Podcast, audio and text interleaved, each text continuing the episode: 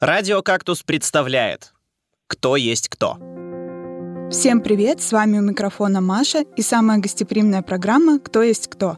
И сегодня у нас в гостях организатор фестиваля «Огни Сибири» Евгения Казакова. Евгения, здравствуйте. Здравствуйте. Евгения Казакова – артистка оригинального жанра, огненное, световое, лазерное шоу, световые картины и мыльные пузыри. Организатор фестиваля «Огни Сибири», один из организаторов Нефеста, автор проекта по double staff ам doublestaff.siberianstyle, участница многочисленных фестивалей. Также Евгения проводит свои собственные мастер-классы. Опыт выступлений 11 лет. Как у вас настроение, настрой? Ой, супер, классно. В Академгородке такая солнечная погода замечательная, так что все хорошо. Замечательно. Ну, я надеюсь, что интервью у нас тоже пройдет так же солнечно и замечательно. И давайте начнем. А, расскажите, пожалуйста, нашим слушателям, что вообще такое фаер-шоу? Ой, ну если кратко и на том языке, как вот нам обычно подходят и спрашивают, то если вы видели когда-нибудь шарики на веревочках на улице, вот у людей, когда молодые люди стоят, крутят какие-то шарики на веревочках, вот это оно. А если в более глобальном языке, это искусство уличное, это одна из, из разновидностей, из форм я даже не знаю, как сказать, огненное шоу, это, ну, как вид манипуляций с реквизитом при с помощью, ну, с помощью дополнительного спецэффекта огня. Вот, то есть э, у нас есть, ну, если на, разговаривать на нашем же языке, э, направление светового шоу есть большое сейчас, э, очень сильно развивается в принципе. Э, иску... ну, не искусство, это уже больше, не знаю, погранично между искусством и спортом. В принципе, как таковые манипуляции с реквизитом, даже с тренировочным реквизитом. То есть есть большой такой пласт ребят, которые вообще э, уходят от отдельного эффекта, там огонь, свет, еще что-либо, и просто берут красивый тренировочный реквизит и накручивают различные штуки. Вот, это если вкратце, но более глобально это, не знаю, я могу часами про это рассказывать. Отлично. А почему именно вы занялись фаер-шоу? Ой, ну как вам сказать? Моя любимая честная история изначально, когда я первый раз вживую видела фаерщика в городе Новосибирске, это было на набережной реки Обь, на, в парке «Городское начало». Мы туда приходили с танцевальным коллективом, нам просто сказали, что будет какой-то уличный концерт, и мы там покажем танец. Вот, мы приходим, это оказался первый в Новосибирске фестиваль огненного шоу, и мы тогда вживую, вот я первый раз вживую видела фаерщиков, они там делали поддержки, там девчонки выдували огонь, и меня это так как-то впечатлило, причем не в приятном плане. Я приехала домой, и мы до сих пор с мамой шутим на эту фразу, я говорю, мама, это больные люди, я никогда с ними не свяжусь. А она мне припоминает эту фразу уже 11 лет, которой я занимаюсь фаер-шоу, потому что буквально через несколько месяцев при мы работали в творческой студии и решили делать какую-то большую постановку. И как раз-таки вот с теми ребятами, которые тогда крутили на набережной, познакомились. Как-то так, ну, по приколу, не по приколу начали крутить. И потом втянулась. Вот. И через какое-то время уже в марте, ну, в марте 2010-го я начала уже крутить огонь. То есть уже выступать? Да. А вы сказали, что изначально у вас было немного неприятное впечатление от фаер-шоу. Можно ли сказать, что была у вас боязнь огня? Да, это было, знаете, это даже боязнь, но больше на грани непонимания. Я сначала такая, что? Это же как-то, ну, сложно, страшно, и вообще зачем это люди делают, что это какой-то ненужный адреналин, вот это как-то такое какое-то восприятие, даже, говорю, не столько страха, сколько непонимания. Вот, но пока сам не попробуешь. То есть э, не самого огня как явления, а в целом это было что-то для вас новое и непонятное, и да. поэтому... Да, да, да процесс. Mm-hmm. Ну, как всегда, все боятся чего-то нового и боятся запрыгнуть в холодную воду с разбегу. А, хотелось бы спросить, есть ли разница с тем, вот на каком уровне находилось фаер-шоу, когда вы только начинали, то есть 11 лет назад и сейчас? Ну, конечно. Конечно, я не знаю, сейчас уже, наверное, можно пробовать называть это все некой субкультурой, потому что количество крутящих, кидающих, катающих ребят а, в различный реквизит по стране множится в, десятками, не знаю, в геометрических прогрессиях. Вот. А на момент, когда я начинала это крутить, ну, то есть у нас, по сути, знаете, были уникальные, вот там два человека в городе знало это, вот мы ходили к ним заниматься, все друг другу передавали, мы искали какие-то первые видео на Ютубе, э, скидывали, причем э, это были очень редкие видео, э, такие что-то там пробовали, ковырялись сами, потом поняли, что оказывается можно как-то пробовать э, коммуницировать, общаться с другими регионами, с Москвой, с Питером, они же всегда на год, на, на год-два на нас как-то более развиты. Да, да. вот это вот.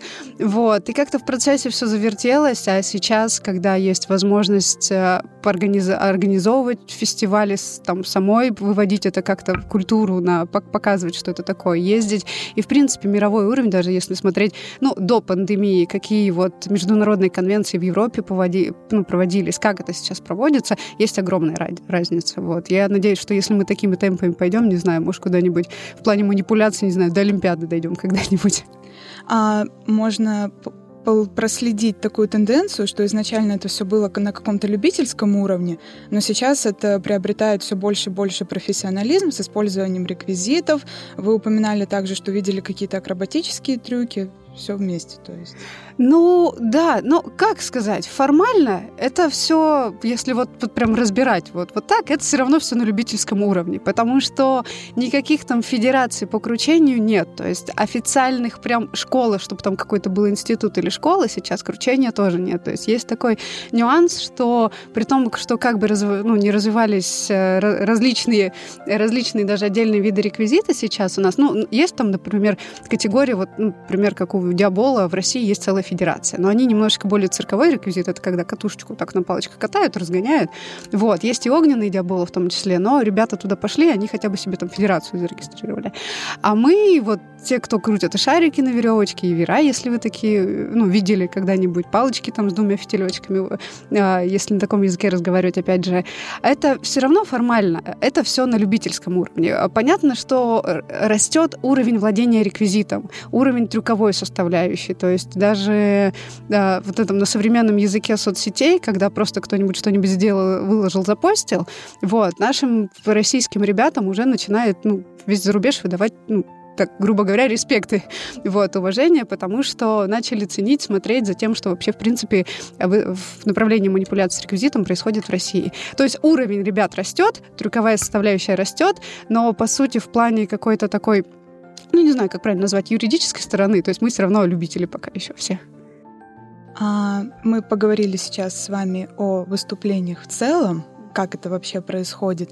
Но что конкретно любите вы в процессе выступления? Что вам больше всего нравится? Ой, да, все. не, не знаю, как сказать, на, на данный момент, особенно с началом пандемии, когда нас посадили по домам, и мы тренировались в прямом смысле дома. То есть мы забирали вот из всех своих залов реквизит, привозили домой и пытались вот адаптироваться на двух квадратных метров, грубо говоря. Вот. И в какой-то момент, особенно, ну, где-то, наверное, с, конч... с конца 19 года и в течение 20 года я полюбила именно трюковую составляющую, когда ты просто фантазируешь, работаешь с каким-либо предметом в пространстве. Вот. Я очень сильно люблю выступать и скучаю поэтому очень сильно, потому что сейчас выступления крайне редко проходят, сами знаете почему. Вот. Но вот этот, во-первых, процесс выступления, когда ты уже такой щелк, и ты артист, и ты пошел работать. Вот этот процесс взаимодействия со зрителем очень сильно скучается. Во-вторых, э, все равно, сколько бы лет ты ни занимался, есть э, а, такой уважительный страх огню. То есть я не скажу, что у нас какая-то есть паранойя, но даже люди, которые крутят по 15 лет, а есть такие, то есть у нас в стране больше ребят, все равно ты боишься огня. Если ты совсем его не боишься, у тебя проблемы с психикой. Ну, если прям так называть. Все равно это такая стихия, то есть ее можно приручить, можно с ней как-то работать, но есть такое уважительное отношение, и ты все равно поэтому скучаешь. То есть ты берешь огонь, ты все уже там знаешь, как по технике безопасности делать, как с этим управляться, но ты все равно такой огонь такой вот. И вот поэтому я тоже скучаю. То есть тут много таких составляющих, которых я люблю в этом очень сильно. Люблю сама, так как я периодически даже шью костюмы, я скучаю по тому процессу, что вот, допустим, например, вот у нас будет фестиваль, такие, так, надо делать костюмы, то есть я в этом участвую, что и вот это я тоже люблю. И номера мы сами ставим, вот, и музыку там искать какую-то, подбирать вот эту всю историю.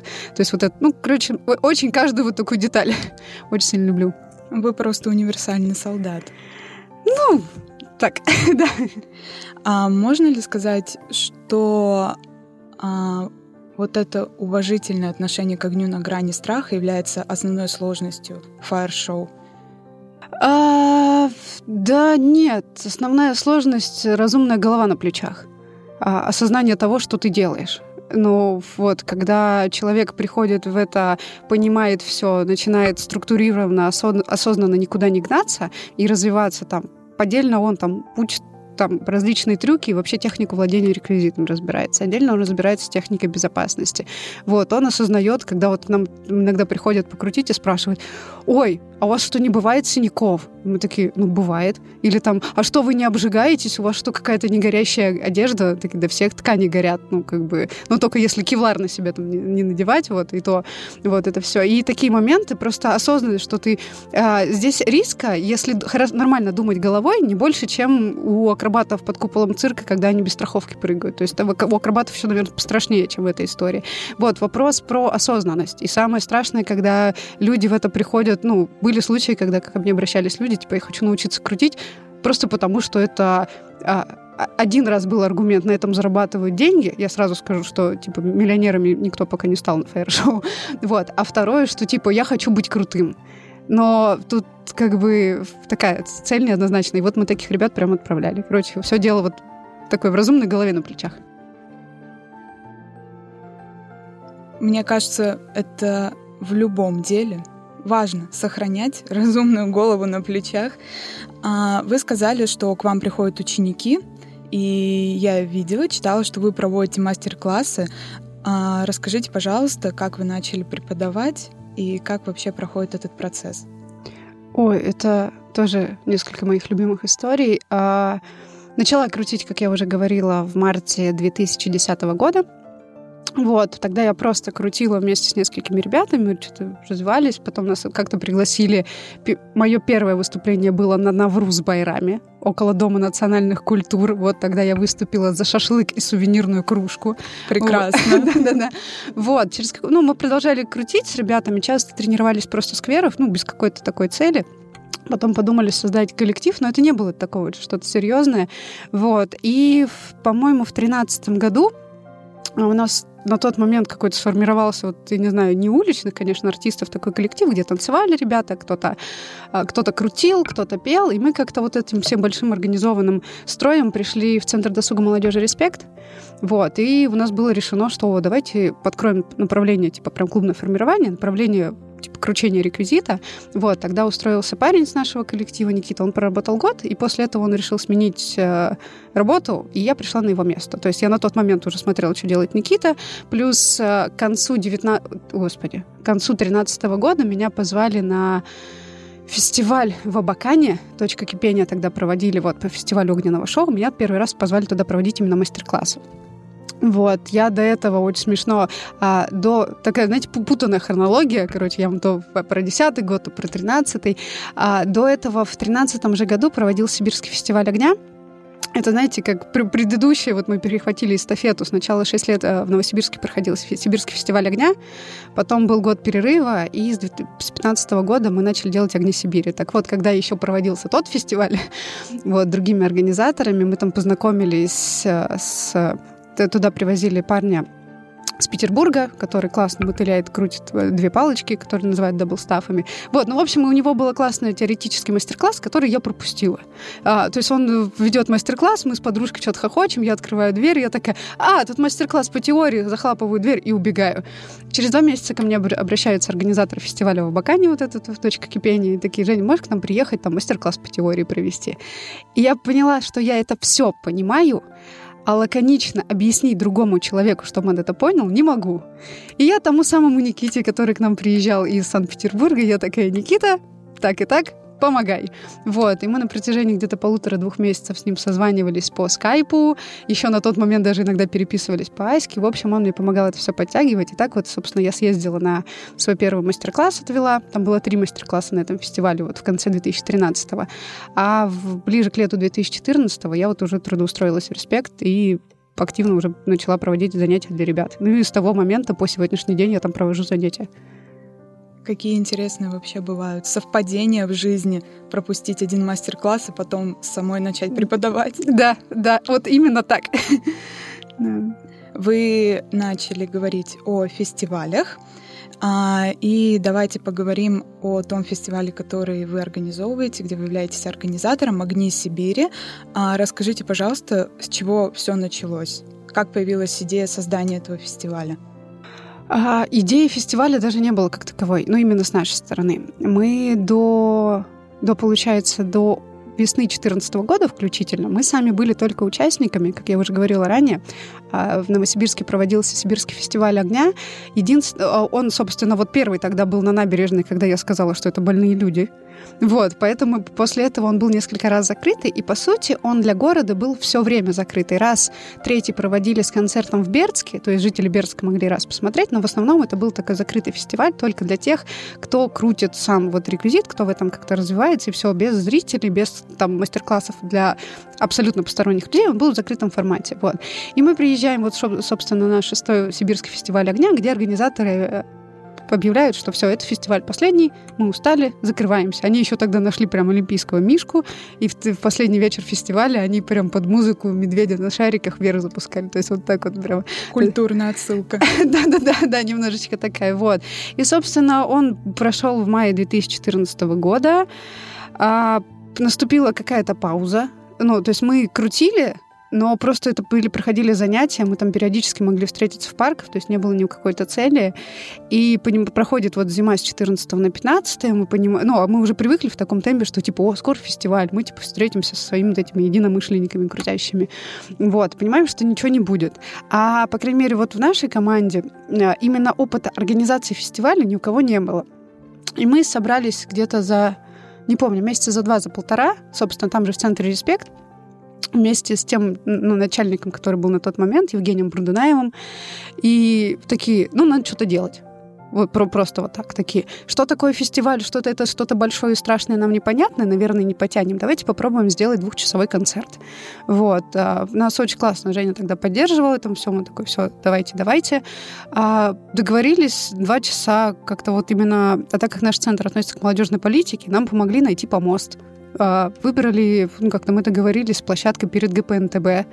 Вот. И как-то все, ну, как-то своими руками, ногами, вот именно крутящие ребята, мы нашли там керосин.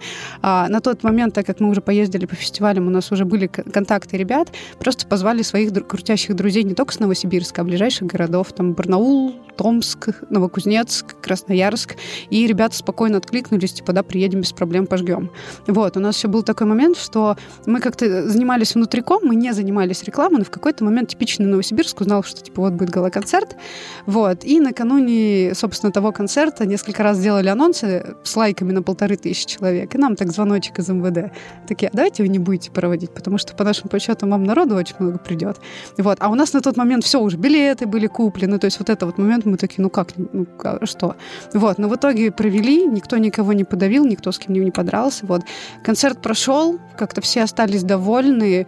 И через какой-то момент, ну мы сначала не поняли, что это было. Потом посмотрели по фотоотчетам, поняли, что все живы, никто не устал, классно получилось, отзывы хорошие в целом были. Ну, погода была прохладная, но это уже не к нам. И через какой-то момент такие, ну ладно, давайте пробовать делать фестиваль.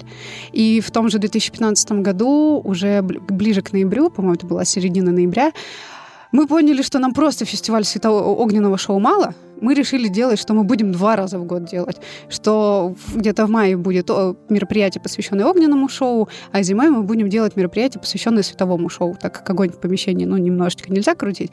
Вот. И так совпало, что вот наш первый фестиваль, а, именно в формате фестиваля, он был фестивалем светового шоу, он был совмещен с молодежным форумом в Новосибирске. Не помню точное название, врать не буду, но точно был форум, там несколько делегаций молодых ребят привезли тогда, и все, и закрутилось. Ну, как бы с того момента два раза в год мы что-то делаем. Любые хорошие решения, не случайны, и, собственно, ваш фестиваль тоже случайное решение, перетекшее в нечто такое грандиозное. Ну да, да, сейчас он перетек уже в четырехдневный фестиваль. Вот если ну, а, вырезать это, отбросить пока вот этот период с пандемией, то в 2019 году он у нас уже был четырехдневным. Вот, к нам приезжал теперь уже наш друг, гость из Австралии. Вот, он одни, является вот по международному голосованию тех, кто крутит, вот, он входит в топ-3 постеров мира. Вот, и теперь Тим наш друг. Поясните, пожалуйста, нашим слушателям, кто такой постер. А, вот шарики на веревочке, про которые я говорила ранее, это пой. Это так вот по-русски три буквы П, О, И. На английском также аналогично можно перевести в конце А с точечкой. Можно поискать в Ютубе и в различных соцсетях. А тот, кто крутит пои, это поистер. Вот, эти слова сейчас тоже есть, особенно по, то есть по этим всем хэштегам можно на Фейсбуке, Инстаграме поискать различные видео, вот. Ну, это такой разговорный сленг. Ну, в общем, тот, кто крутит шарики на веревочке, это постер. Спасибо большое за пояснение. А в чем особенность огней Сибири? Ой, да тут сложно. Наверное, особенность в людях. В участниках, потому что в первую очередь э, именно в участниках непосредственно фестиваля, кто приезжает, кто крутит, потому что э, если организаторы сделают все, но участники не приедут, фестиваля не будет ну, как такового. То есть это такой для меня все время вопрос, для меня ценность в людях. И каждый человек, который приезжает на фестиваль, он приезжает со своим настроением, он со своим номером приезжает. Другой человек приезжает, у нас проводит мастер-класс. И вот из-за этого взаимодействия один приводит мастер-класс, второй к нему пошел на мастер-класс. И вот этот создается такой процесс взаимодействия. И, по сути, все зависит от людей все держится на конкретном номере конкретного артиста и на конкретном м, уроке конкретного артиста, опять же. Ну, да, да, да, да. И вот как вот этими артистами между собой все-все состыкуются, вот. Есть, вот, ну, мне кажется, ценность «Где Сибирь» в людях. И получается такой огонь и фейерверк из таланта, красоты. Ой, да, и безбашенности, потому что ребята, особенно наши сибирские, я не знаю, они какие-то вот такие вот все. Чего ждать зрителям в этом году? И скажите, пожалуйста, какого числа будет в этом году фестиваль? Наша любимая шутка, что в 2021 году «Огни Сибири» будут с 28 мая по 31 мая в каком-то формате. А в связи с ограничением сейчас открытых анонсов мы не можем пока сделать ничего. Мы начали подготовку к фестивалю, и потому что, ну, мало ли что, какой-то британский штамм придет, ну или еще что-то случится, потому что у нас весь прошлый год э, был в режиме ожидания. То да, то переносим, то было непонятно, то есть всем хотелось. Вот, причем тут такой момент... Э, так как это все на, ну, на уровне, просто чисто в дистанционном формате, ты это не сделаешь. Особенно если приедет какой-нибудь начинающий человечек, которого там мало практики, он не, не крутит. А, ну, это чуть сложнее, чем просто какое-то движение рукой в хореографии показать по онлайну. То есть тут нужно живое взаимодействие. Вот, поэтому мы готовим фестиваль, мы рассылаем информацию участникам, именно артистам, но вопрос, насколько вот город там любой желающий человек ну, сможет это увидеть, сейчас пока решается. Вот, пока масочный режим продлен до 30, до 30 апреля, насколько я знаю. Вот, и мы дружно вот пока до 30 апреля тоже ждем. А если все будет ну, вот продляться в таком же темпе, фестиваль просто будет для крутящих людей, Поэтому все, кто крутят, вот могут меня искать в соцсетях любым различным способом писать. То есть у нас будет ограничение по людям, соблюдение всех мер, но в закрытом формате под Новосибирском базе отдыха, где мы каждый день будем ребяткам замерять температуру, вывезем их, но на, на открытом воздухе они смогут хотя бы крутить, общаться и как-то взаимодействовать между собой. Вот, пойдет хорошо, мы увеличим и количество участников, еще вывезем это обратно в город, как мы это проводили всегда на набережной, еще и на набережной э, проведем открытый мастер-класс для всех желающих. Вот, поэтому пока мы в ожидании какой-то какой формат. То есть формат этого года зависит исключительно от ограничений. Конечно. А, но если ограничений не будет, э, горожане спокойно могут прийти на открытое выступление. Да, да, да, будет. да, да, без проблем, да. Замечательно, мы очень ждем, хотим посмотреть. А, и расскажите, пожалуйста, о ваших планах на год ближайший. Ой, да, как-то не, не знаю. Вот это, знаете, э, такие все сейчас, мне кажется, вот это состояние какого-то настороженного сусликана, когда ты вот такой сначала вроде испугался, залез в норку, потом вроде начал вылезать, а потом не можно или нельзя вот вылезать, вот это, знаете, такой настороженный сусликан. А чего-то глобального планировать боюсь. А уже, слава богу, как-то, ну, все выходит, уже возвращается постепенно к какой-то такой нормальной жизни, мы уже адаптировались под современные условия, то есть на, нас, в принципе, уже маски-то не так пугают, как бы все это такая не страшная история. Вот. А, буквально недавно я вернулась с фестиваля в Екатеринбурге, там был фестиваль светового шоу, я там проводила мастер-классы, э, судила конкурс. Вот. Я надеюсь еще поездить по фестивалям в этом году, потому что интересен сам процесс. То у меня, в принципе, до того, как я проводила «Огни Сибири», помимо наших сибирских фестивалей, я ездила на фестиваль во Владивосток, и два раза ездила в Питер. И мне нравится именно процесс такой наблюдателя. То есть приезжаешь, и помимо того, что ты участвуешь, ты просто наблюдаешь за каким-то процессом. Типа это другая обстановка, другой подход к организации, какие-то новые люди, которые проводят мастер-классы. Ты такой разведчик какой-то. Вот. И мне просто интересно и любопытно поездить по другим фестивалям. Плюс еще имея возможность, так как засиделась дома, съездить где-то, поделиться каким-то своим опытом, мастерством. А, я там не скажу, что я суперпрофессионал, но за 11 лет ты набираешь определенную копилку вот, вот этого всего различных трюков как таковых. Вот. Поэтому основная цель — поездить, вот, как-то, не знаю, ну, конечно, провести фестиваль очень сильно хочется, потому что э, у нас часть уча- ну, участников такие шутят, типа, да давай без концерта, давай даже не будем ждать, типа, давай просто между собойчик закрытый сделаем и все. А, ну, между собойчик сделать хорошо, но если вот, знаете, эти глобальные философские мысли, чтобы что-то делать именно для развития этого направления, надо париться, надо делать, надо вот ждать вот этого съема ограничений с соблюдением вот всех мер и всех-всех-всех правил. А, ну, чтобы культура развивалась, это надо выводить вот прям на открытый общий доступ в город, чтобы люди видели разнообразие, люди могли это пробовать. Э, чтобы популяризировать это направление, надо париться. Вот, поэтому в планах попариться как-нибудь и ну, сделать что-то для популяризации этого направления.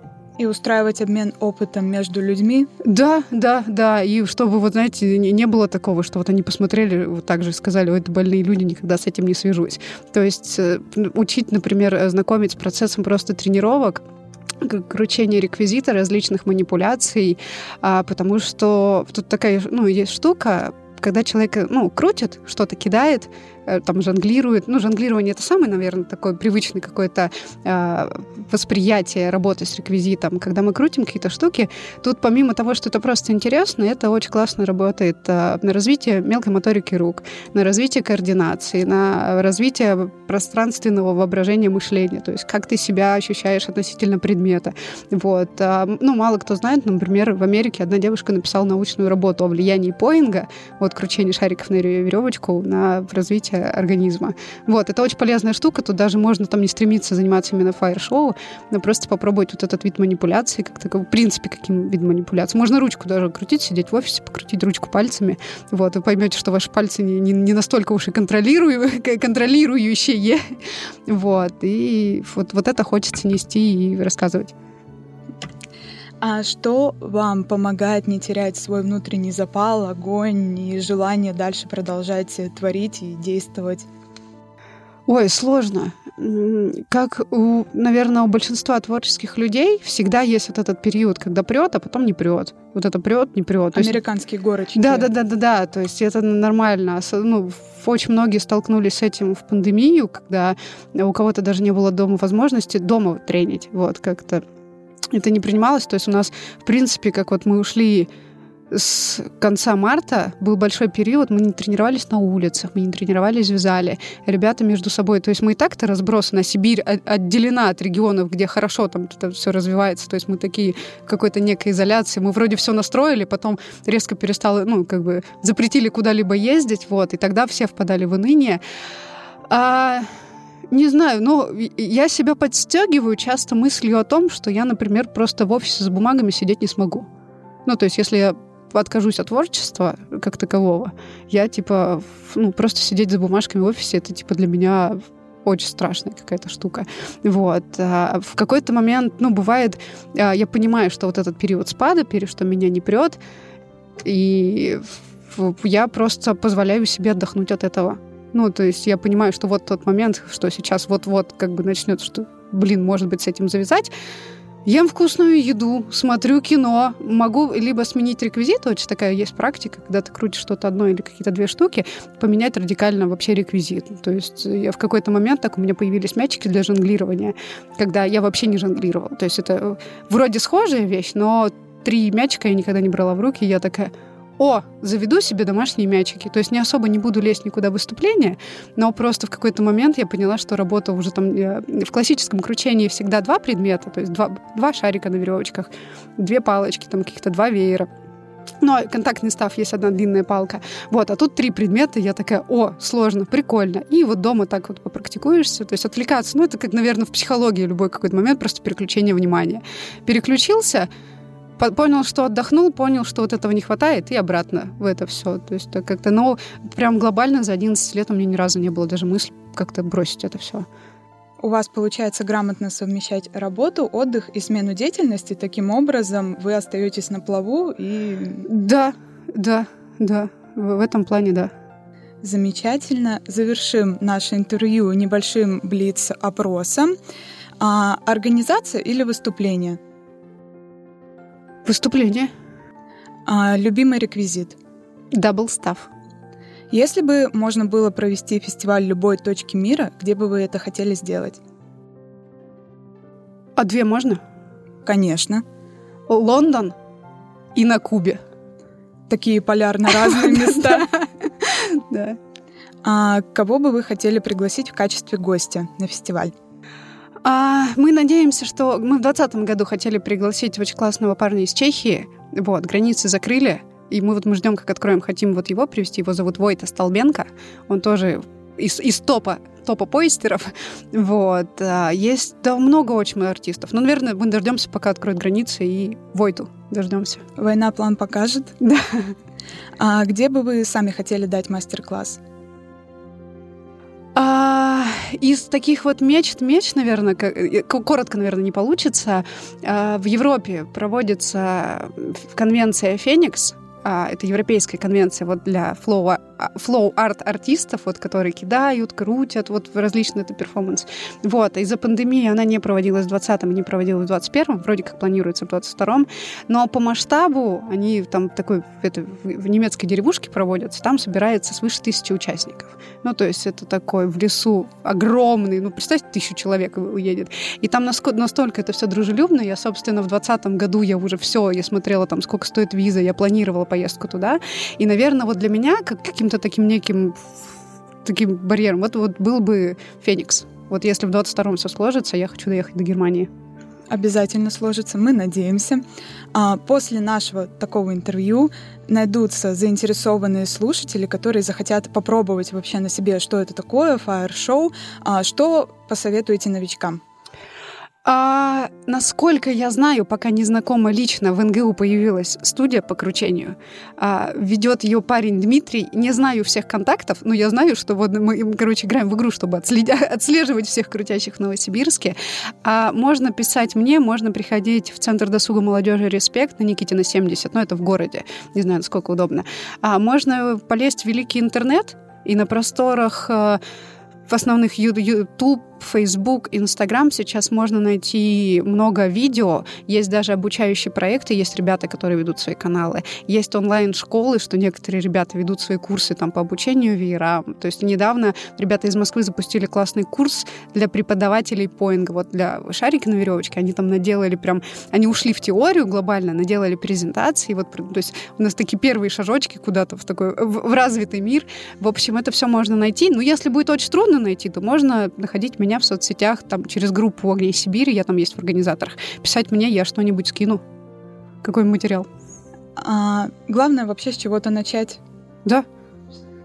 А, Спасибо вам большое за интервью. А слушателям еще раз напоминаем, что фестиваль «Огни Сибири» пройдет с 28 мая по 31, если я не ошибаюсь. А если будет э, в нормальном, стабильном формате, приходите обязательно. А еще раз большое спасибо вам за интервью. С вами было радио «Кактус» и самый гостеприимный подкаст «Кто есть кто». До свидания. До свидания. Спасибо вам большое. Подкаст «Кто есть кто» записан и спродюсирован на радио НГУ «Кактус». Автор идеи и куратор программы Анна Руденко. Фоновая музыка, использованная по лицензии Creative Commons, указана в описании. Вы можете связаться с куратором подкаста в сообществе радио НГУ «Кактус» по ссылке vk.com/radiocactus. Спасибо за прослушивание!